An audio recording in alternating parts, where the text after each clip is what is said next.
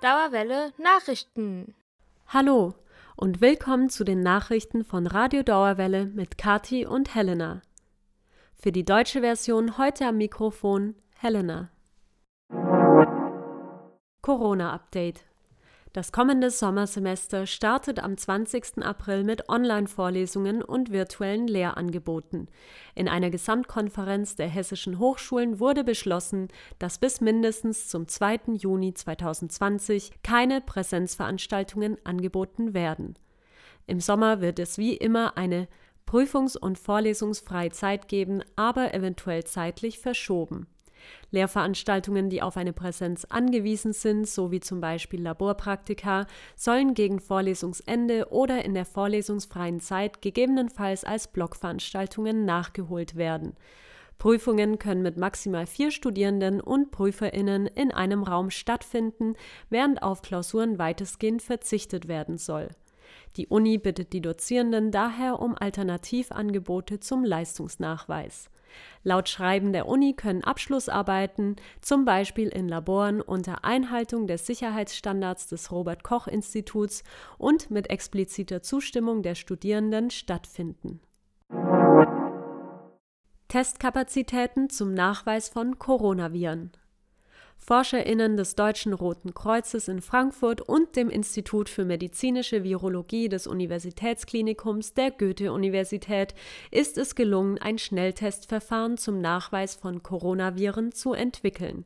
Bei dieser sogenannten Mini-Pool-Methode können Rachenabstriche von mehreren Personen gleichzeitig untersucht werden und müssen lediglich bei einem positiven Ergebnis einzeln wiederholt werden Gerade für systemrelevante Berufsgruppen wie Ärztinnen, Polizistinnen oder Krankenpflegepersonal macht so ein Testverfahren Sinn, um die Ansteckungsgefahr zu minimieren.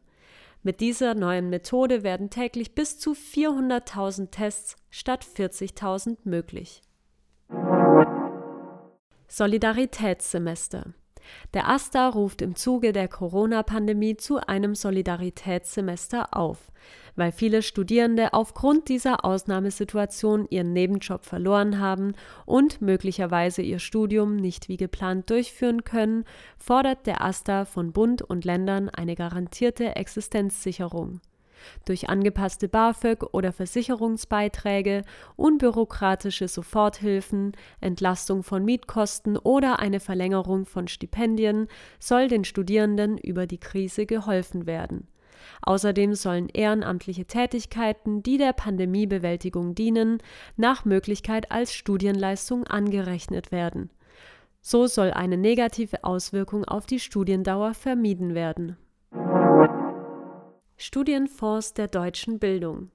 Solltet ihr euch in einer Ausnahmesituation befinden, könnt ihr euch zum Beispiel für eine Studienfinanzierung während der Corona-Krise bei den Studienfonds der deutschen Bildung bewerben. Mit einer Gesamtsumme ab 3000 Euro können so unter anderem Lebenshaltungskosten finanziert werden. Weitere Informationen findet ihr unter www.deutsche-bildung.de. Umfrage. In unserer letzten Folge haben wir euch viele Ideen und Plattformen zur Gestaltung dieser Ausnahmesituation vorgestellt. Jetzt seid ihr an der Reihe. Schreibt uns eine E-Mail an die Redaktion oder über unsere Social-Media-Kanäle bei Instagram, Facebook oder Twitter. Ihr könnt uns auch eine Sprachnachricht hinterlassen. Wie hat Corona euer Leben beeinflusst? Was haltet ihr von den Maßnahmen für das kommende Sommersemester und wie schätzt ihr die Situation für Studierende ein? Wir freuen uns, eure Meinungen in der nächsten Folge mit allen zu teilen. Das war's mit den Nachrichten von Radio Dauerwelle. Wir wünschen euch weiterhin viel Durchhaltevermögen und Gesundheit. Habt einen schönen Vormittag, Nachmittag oder Abend, wann immer ihr uns hört.